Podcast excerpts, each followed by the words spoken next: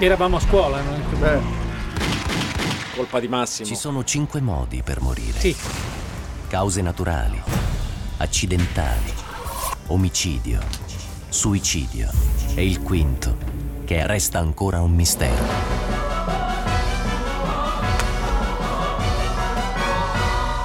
CSI Milano con Radio 105 sulla scena del Ma chi è crimine. questo, chi è questo signore anziano abbronzato di Miami? No, di, Di Negril. di Negril, questo giamaicano con la canna. Chi è? È il nuovo erede della famiglia del cartello di Sinaloa. Canta, canta. Visto che hanno arrestato il figlio, eh, si è liberato un po'. Guarda,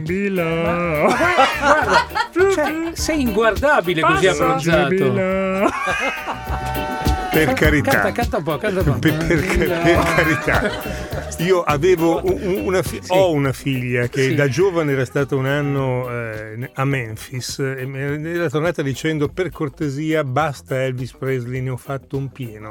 E tu hai fatto pieno di reggae? Eh, in realtà c'è, La suonano so, tanto lì. eh, sì, Picozzi è stato in Giamaica in vacanza, ecco perché questa, stu- Ma soltanto per una che- questione che ama certi stupefacenti. C'è Eh, andato. Non per- non per- se vi dice che c'è andato perché ha una figlia in America e poi è andato tutta lì. una eh, è tutta una scusa. scusa. eh. No, Certo. c'erano simpaticissimi personaggi con le treccine che ogni tanto si fermavano davanti alla mia sdraio dicendo Amen. Mi Amen. puntavano il dito come a dire desideri qualcosa in più che Ah, non io pensavo ti riconoscessero, Amen. No, Picozzi. non mi riconosci come, come Ma ti potenziale dicevano, acquirente. ti dicevano. Rastaman vai a Brescia. Eh, no, Rastaman vai a Brescia. devo dirvi che eh, il ritmo della Sì. musica reggae è secondo soltanto a quello dei mariachi. Non è vero, non è vero. Dopo un paio Ci sono- d'ore non è vero, ci sono delle cose belle nel, nel reggae. Diciamo che è una musica Sì. Che ha un andamento sempre molto molto simile, diciamo uguale a se stesso. Eh, Questo è, Naturalmente, no? chi- chiunque sia stato al mare, non parliamo di, di villaggi turistici, Certo. sa che a un certo punto se si sdrai c'è un barettino di fianco, quello che passa sono pre- praticamente le frequenze basse.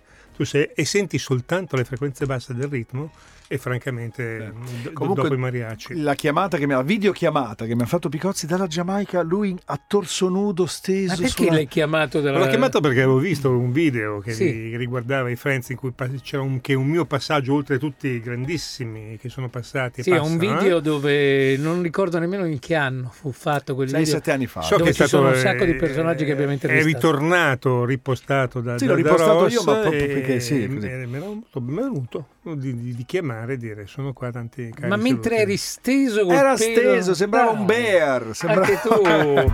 Cioè, lui mi chiama in piena estate, dice, e in piena estate, mi chiama in piena vacanza e mi dice, sai, sono traumatizzato, non so se andarmi a fare le analisi, ho visto nudo Picozzi, ho subito questo È stata trauma, una- non so Cioè, se... la, la mia sensazione è stata come quando mi hanno detto che mamma e papà facevano l'amore. l'amore, Cioè, cioè, lo stesso livello di disagio, Picozzi non imbarazzo. sta mai nudo, sta No, sempre... in realtà Eh. era poco più del collo la mia inquadratura non è No, che si vedeva c'era- il pelo, il pelo E allora pettorale. vedeva. pettorale. E comunque vabbè, insomma, prendetela Vabbè, come se, il se se- ce lo fai vedere a tutti, il sesto, è modo, il sesto modo di uccidere Ah, ecco, vabbè. un quinto e c'è anche un sesto Guarda come è vestito oggi. Po- posso- io quando l'ho visto stamattina ho detto ammazza come sono invecchiati quelli di Brokeback Mountain. Va bene, buongiorno Picozzi, buon anno, benvenuto. ho già bentornato. fatto il carico di insulti di- Sì? possiamo anche Per un mese, per tutto Eh. gennaio sei a posto. Però devo dirvi che una cosa che invece mi ha colpito facendo il passaggio da New York è quello che sta accadendo in quella città che Un qui disastro, arriva eh? Un relativamente. disastro, un disastro. Eh, ma il discorso che ci sono 7.000 infermieri nurse in totale ribellione per cui due ospedali infantili, tra cui quello dove lavora mia figlia, è completamente chiuso e eh, naturalmente Ma questo perché? per eh, sciopero, per eh, salari. Soltanto che il discorso è che eh, la potenza, la capacità professionale degli infermieri non è paragonabile alla nostra, non perché i nostri siano meno capaci, ma proprio perché il ruolo è diverso e quindi senza infermieri tu non hai la possibilità di dare le cure, perché Ma- delle cure, delle terapie... Perdonami, se delle- questo succede in America, cosa dovrebbero fare gli infermieri in Italia? O i professori, gli insegnanti di cui abbiamo parlato, Però che sono, sai- che sono diventati veramente la classe povera. Però sono sai cosa, sai cosa credo io? Magari poi lo chiediamo a qualcuno che ne sa più di noi. Io credo che, essendo l'America un paese ultracapitalista, no? dove tutto è il massimo del massimo del capitalismo, del liberismo, di tutta quella roba lì che noi abbiamo in Europa, ma che loro hanno tre volte tanto, cinque volte tanto, credo che il Covid, proprio per queste ragioni, abbia avuto un impatto su quella società che molto più forte. secondo me noi abbiamo retto meglio. Comunque sono cose Mm. che qui non succederebbero. Ad esempio, su 10-15 Vabbè, poi sulla ospedali. sanità lì è un, eh, un tallone quasi- d'Achille da ecco, sempre. Quasi tutti, praticamente, tranne due ospedali, hanno poi contrattato privatamente, perché sono tutta una sanità privata, la direzione di questo ha contrattato tranne due dove lavora mia figlia e dove ci sono i neonati prematuri assolutamente. Mm. Per cui il problema è stato quello di non ci sono cure. Urca. Certo. E quel discorso è stato quello di cominciare a cercare di trasferire più bambini, però porninin in dialetto lombardo sono, sono esserini Poveri bimbi. fragilissimi. Ma che si dice? Porninin. Pornini. Poveri bimbi. Poveri ninin, piccolini. Eh, per cui eh, da noi non succederebbe mai, cioè da noi verrebbero, ovviamente verrebbe No, utilizzato queste sono le come cose buone di cui quando incontriamo un americano, quan- quando incontriamo uno straniero, tu hai ospitato da poco due americani che ti hanno detto ma veramente funziona così? Eh sì. Eh, da voi Ho la fa- sanità è Ho fatto così. un po' il figo io, no? Da voi è Una così. volta tanto ho Eh, potuto dire da cioè. noi è meglio che da voi. Eh, sì, meno male, va. Comunque, oggi parliamo Oh. Di un tutt'altro. altro, il- del decimo conte di Shaftesbury, eh, che è stato oggetto, ahimè, di un'aggressione mortale qualche anno fa e eh, direi che forse è il caso di partire con la prima La prima scheda dell'anno, ma che bello. Con un disco subito dopo che ciaone. Proprio ciaone. Basta che non sia Bob Marley. no, no, no, tranquillo, no. Oh, tra- Il conte pende dalle labbra di una chiromante che gli costa parecchio per ogni seduta, ma lui crede a quello che Madame Dupré gli racconta. Vuole sapere una cosa in particolare, tanto che nemmeno si è tolto il cappotto. Se sia vero che Nadia aspetta un figlio. Anzi, aggiunge impaziente, sarebbe meraviglioso se fosse una bimba.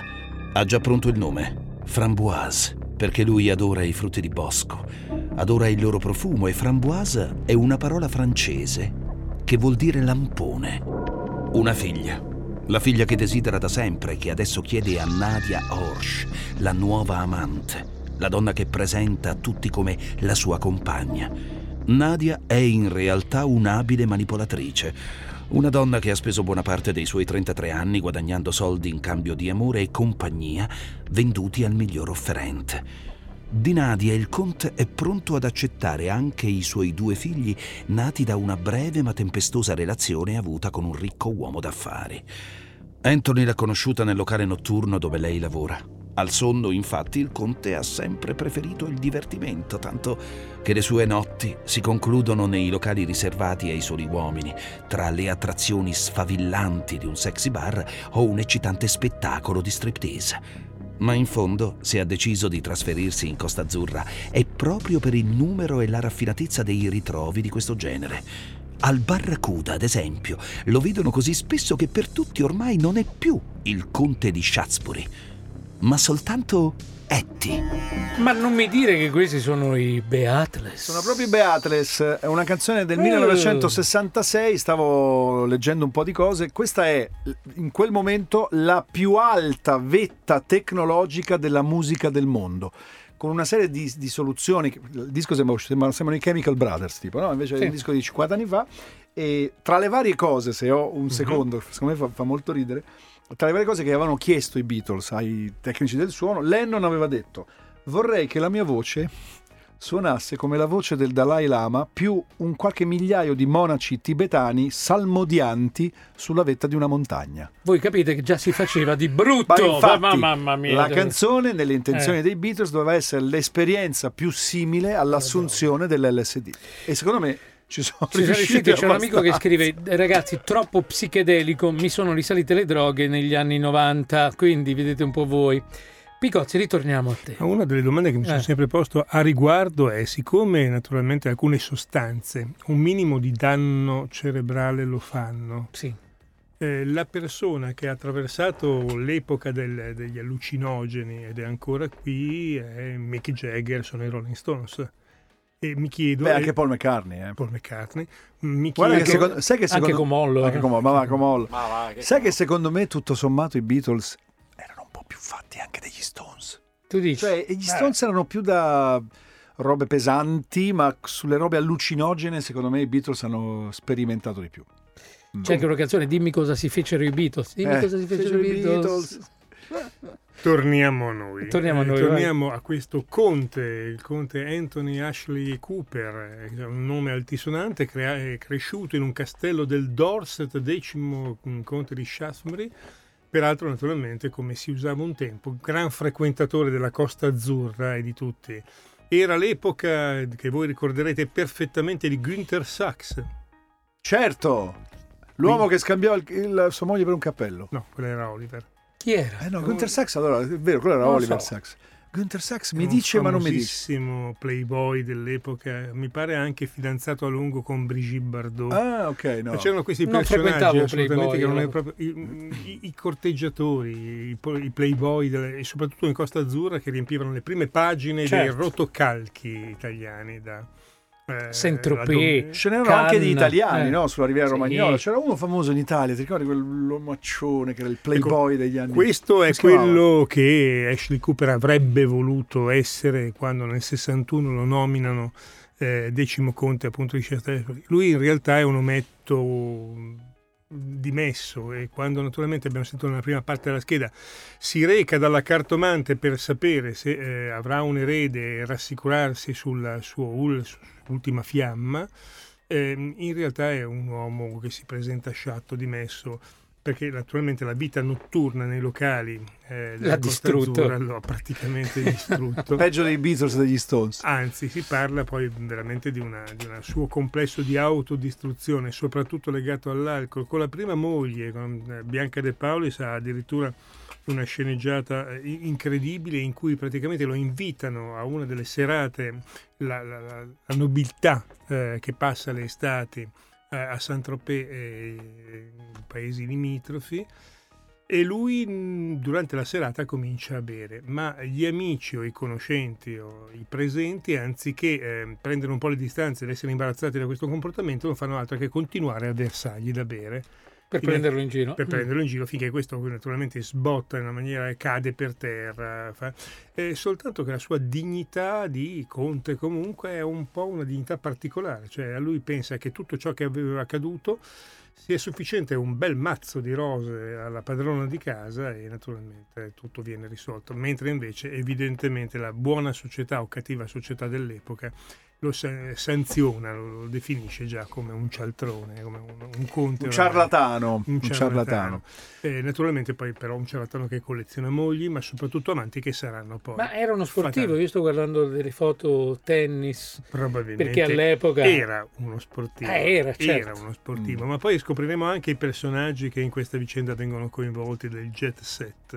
Mm. Due cose, ti ho interrotto su- sul concetto che stavi dicendo degli acidi. Con Sì. eh, dillo, scusami, nel volevo integrare più in che realtà eh, con la quantità e Mm. l'epoca duratura di utilizzo mi aspettavo qualche danno in più. in più di- Ah, tu ci sono messi ancora ancora Sono bene. messi molto ma molto bene. L'abbiamo sempre detto. infatti. Allora, un ascoltatore Vabbè. scrive che quel playboy a cui mi riferivo è Gigi Rizzi, che è morto qualche anno fa. E addirittura ho trovato che nel 68 Newsweek, settimanale importante, disse che i personaggi più rimarche- rimarchevoli, si può dire, più importanti del, del pianeta quell'anno erano stati Che, Che Guevara, Christian Barnard e Gigi Rizzi. E tutti a dire, chi cazzo è Gigi Rizzi? Ed era in quel periodo il fidanzato di anche, E- lui, anche lui di Brigitte E Bardot. tu pensa se avessero avuto? Pensa Questi te. sono gli Bravo, influencer esatto, di, di, di, di altro anni che come si chiama Vacchi Fermiamoci qui, ritorniamo tra poco con la seconda parte di CSI Milano.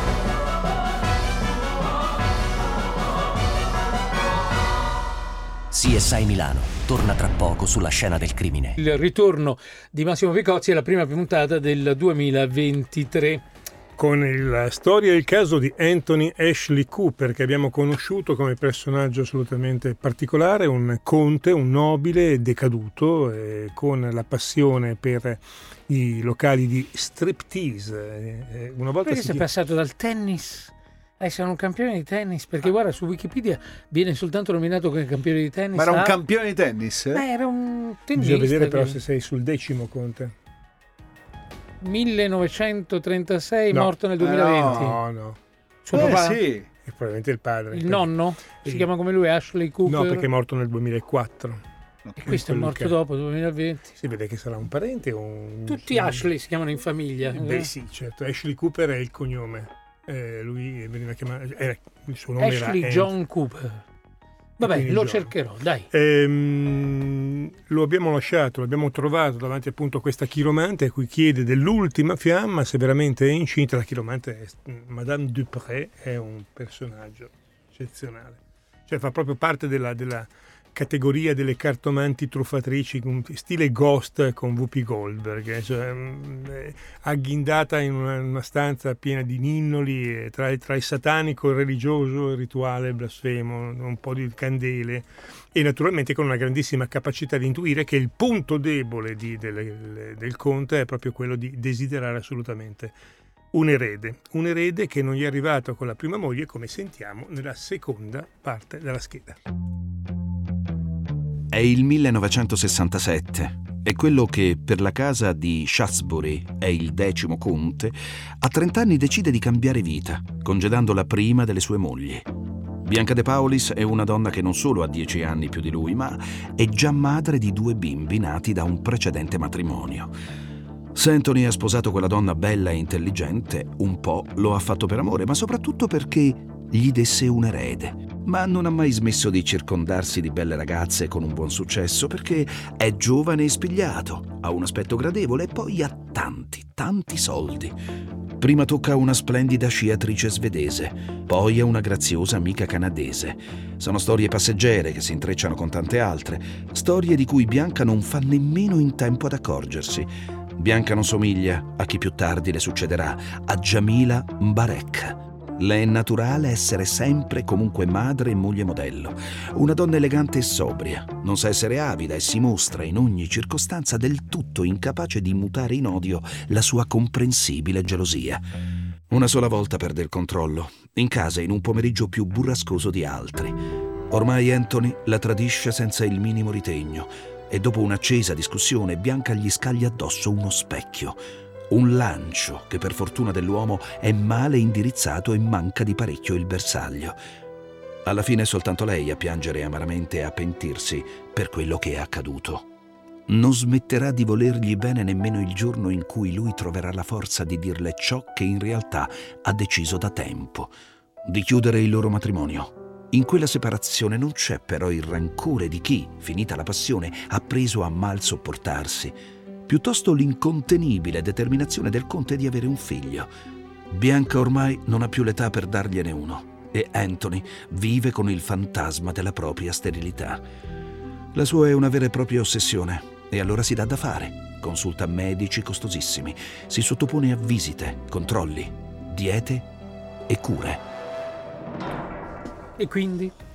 E quindi diciamo che la sua sfortuna, la sfortuna del decimo conte di Shaftesbury, è quella di incontrare questa Jamila, eh, una marocchina assolutamente dalla pelle ambrata, di cui lui si innamora perdutamente, la sposa, però, però naturalmente questa donna eh, non fa altro che puntare sui soldi, lui si stanca anche di Jamila. Con... Quindi un po' di soldi ce li ha ancora? Cioè, o è decaduto? Ce li ha ancora Qualcosina. qualcosina. Oltretutto Jamila riesce a convincere il conte a ehm, oltre che a sposarlo, cosa ovviamente fondamentale, a versargli un mensile, siamo negli anni, primi anni 2000, di eh, 7.000 sterline al mese, che non sono poche, sono direi quasi 12-13 mila euro al mese e quindi qualcosina ancora ha questo conte e eh, la nostra Jamila peraltro ehm, diventa è l'ultima moglie ma non è ovviamente l'ultima amante perché il nostro conte ancora ha delle cartucce da spendere a parte che va in giro con riserve eh, terribili di, di, di, Viagra per um, avere proprio consuma Viagra e champagne a dosaggi eh, incredibili e ehm, l'ultima eh, sua amante in realtà è quella per cui si è recato dalla cartomante, desidera un figlio da questa donna, ma ancora però Jamila non gli ha concesso il divorzio. E quindi eh, direi che tutto sommato siamo ancora in una fase di stallo e eh, la nuova amante è gelosissima ogni volta che sente al timore non soltanto che Jamila possa ritornare indietro, ma che ci possano essere nuove donne che si infilano tra, lui, eh, tra lei e eh, il conte. Tenete conto poi di, di un altro aspetto, che eh, Jamila a un certo punto si accorge che il conte ha una passione per la sua sorellina minore. Oddio. E, è maggiorenne comunque, ma è la sorellina e a un certo punto lucidamente Giamila dice bene, eh, tutto sommato questa cosa mi rende gelosa, non mi piace assolutamente che non ho il controllo, ma piuttosto che eh, la nuova fiamma, piuttosto che un'altra donna, ha a seconda questa, questa infatuazione del conte di Shaftesbury per eh, sua, la sua sorellina. Cosa questa che poi gli sarà ovviamente fatale. Vabbè, certo. Il resto della storia. Tra poco. Oggi Vabbè. vai... Ci fermiamo per la seconda volta e Eh. ritorniamo con la terza parte e anche ultima di CSI Milano. CSI Milano. Nell'ultima parte della puntata di oggi di CSI Milano dedicata al conte di Shaftesbury. Shaftesbury. Shaftesbury. Shaftesbury. Eh, Shaftesbury. Nel 2000, allora, lui eh, eh, sappiamo va da questa chiromante, chiede appunto se eh, con la nuova fiamma eh, tutto andrà bene, se potranno avere un figlio, anzi è certo che un figlio, la chiromante, mm, prima ve la citavo come Whoopi Goldberg nel, Mm. nel film Sì. Ghost, Dove In Whoopi real- Goldberg fa una finta. fa una sceneggiata Fa una sceneggiata, assolutamente vabbè, certo. incredibile finché non compare il vero, il vero fantasma. che anche lui Eh, scambia per una, una in gamba. Assolutamente. Sia da una parte de- de- del regno che dall'altro, diciamo. Certamente, e, e naturalmente mh, approfitta della telefonata con la nuova fiamma per, per abbassare il tono di voce, schermare l'apparecchio e dire ma è vero che lei che, che sei incinta? Eh? Quello dice no, non mi risulta. E naturalmente questo fa sì che la cartomante subito dica al conte guardi no purtroppo non c'è un figlio in arrivo, però, però Però? le carte, gli astri, la palla di vetro, eh, la sfera di cristallo, pardon, eh, dice che le avrai molto presto e avrai una vita felice. Praticamente lei ci va di giovedì e venerdì il nostro è già eh, stato seccato eh, completamente, per cui la vita felice probabilmente gli è durata 24 ore in queste prospettive. Che cosa succede al nostro conte? Succede praticamente, così eh, poi scopriremo, mh, andrà il processo. Succede che eh, davanti al fratello di Jamila e di Naima, che è la sorellina, che, eh, La nostra- sorella, è maggiorenne la anche, sorella, eh. Qualcuno scrive sorellina, Sorellina, la è un po' inquietante, bambina, no, eh. è la maggiorenne, sorella, almeno sorella eh. più giovane. Ok. Sorella minore, eh? Jamila decide appunto di assecondare la passione del conte per tenere in famiglia il patrimonio, cioè nel senso che piuttosto che vada a qualcun altro.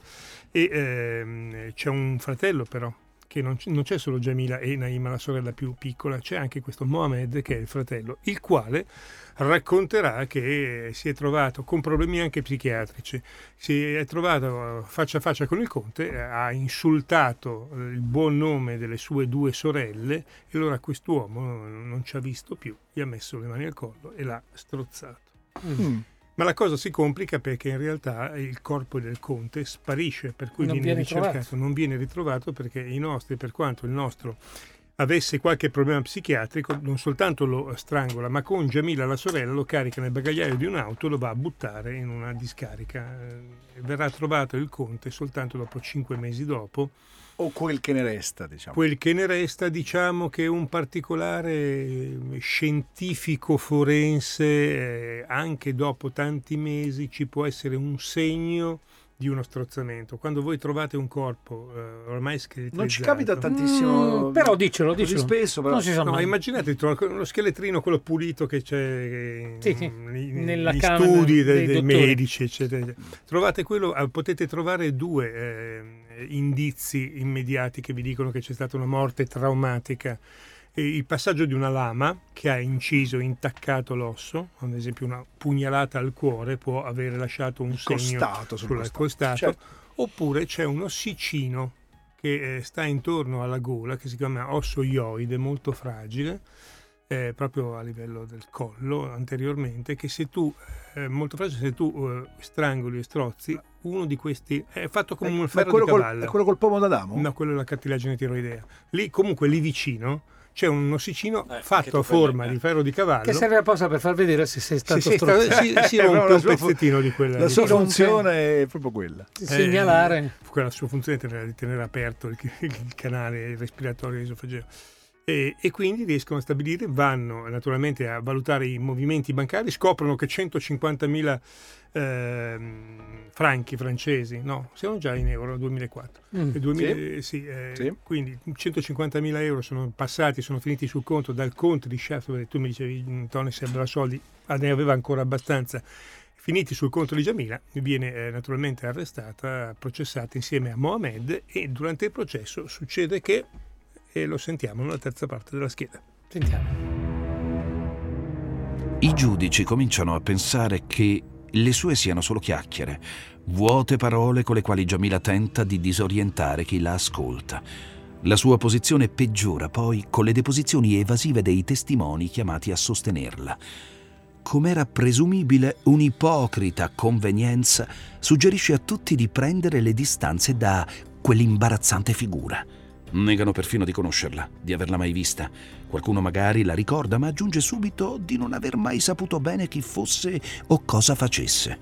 Molti poi nemmeno si presentano, nonostante il loro nome risulti chiaro sulla lista dei testimoni e i mandati di comparizione siano stati opportunamente consegnati nelle loro mani. C'è George Clooney tra questi, che non ci pensa proprio a interrompere le riprese sul set per correre a testimoniare in favore di una sconosciuta signora Ambarek, con il rischio di coprirsi di ridicolo. Gli sarebbe per di più toccato controbattere a ciò che la donna ha raccontato ai giurati che alcuni anni prima anche lui, anche il più attraente divo di Hollywood, aveva tirato fuori qualche migliaio di dollari per passare una notte con lei, ex intrattenitrice, oggi imputata ad omicidio. Impossibile, assurdo pensare che Clooney salga davvero sul banco dei testimoni. Assurdo come l'eventualità che si faccia vivo in aula Bruce Willis, pure lui chiamato in causa da Jamila con il ruolo di mio vecchio cliente. La lista dei nomi celebri è lunga. Compare anche Bjorn Borg, il numero uno del tennis mondiale negli anni 70 e 80.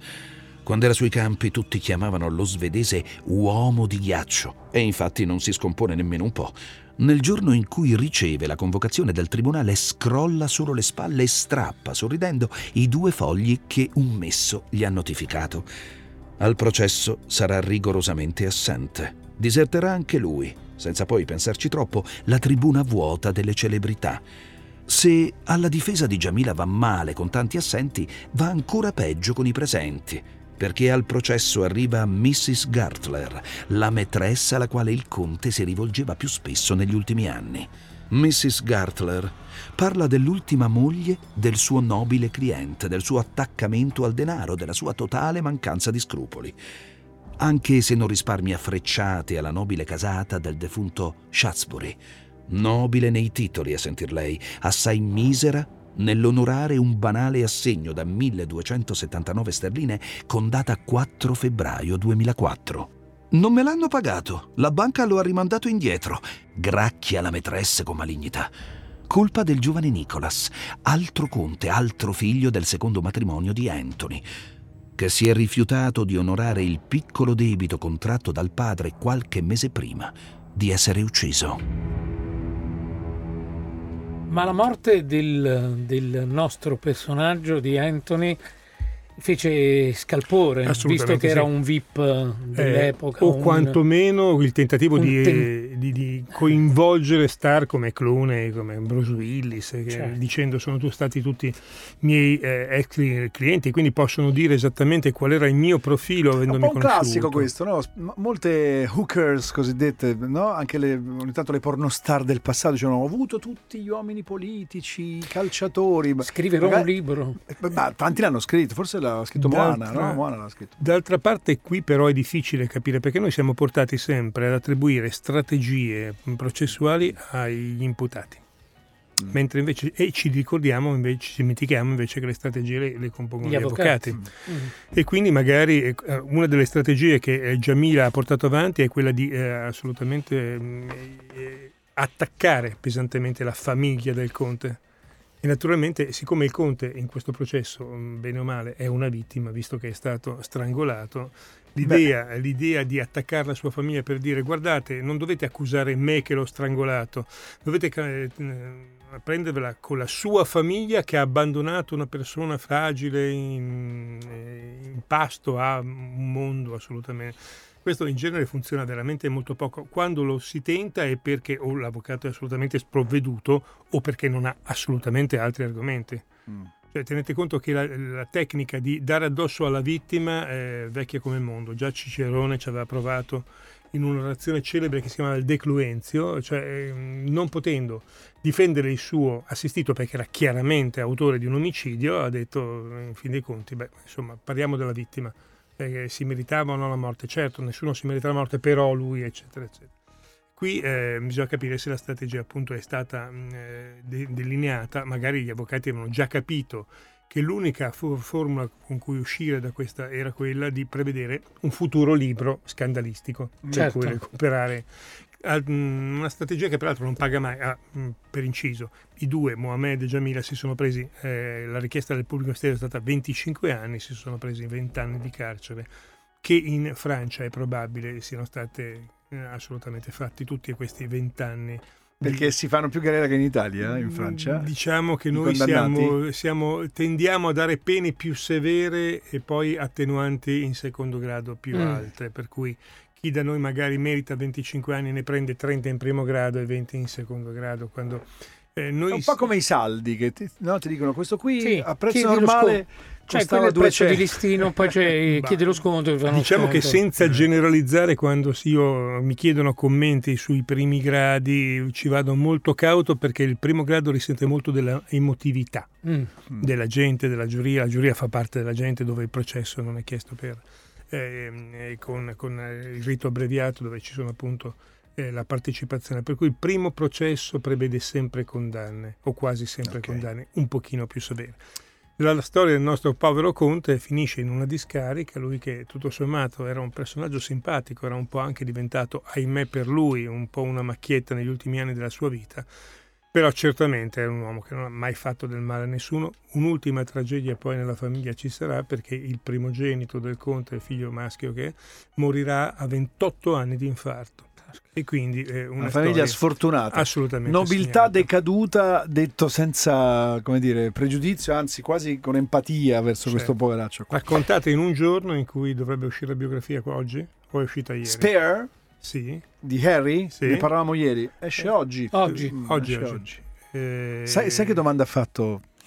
Quando uno pubblica libri, la prima roba che chiedi è, ha fatto la mia stessa domanda. Quanto gli hanno dato di anticipo? 20 milioni, 20 Sì, pre- milioni. prevedono di vendere almeno sopra il milione e duecentomila Eh, ma prima no, di di arrivare, più. prima di arrivare a te, eh, ma cioè, però la cosa che mi sorprendeva più o meno, eh? assolutamente la cosa che mi sorprendeva è che prevedono incassi maggiori negli Stati Uniti che non in Gran Bretagna Certo. Eh, sì, perché forse sono più ghiotte di gossip. Sì. Eh no, però anche gli inglesi sono... Eh, ma prevedevano poi il mercato extra britannico Piccola parentesi, qualcuno chiede come si intitola quel pezzo di Beatles, forse non lo abbiamo detto, quello super tecnologico e psichedelico si intitola Tomorrow Never Knows ed è il disco che chiude Revolver. Revolver! Ringaccio! E così abbiamo terminato. Appuntamento a martedì prossimo. grazie Massimo. alla prossima Grazie, settimana Massimo. arrivederci Ciao. ciao ciao, ciao. CSI Milano torna la prossima settimana con Radio 105 su una nuova scena del crimine.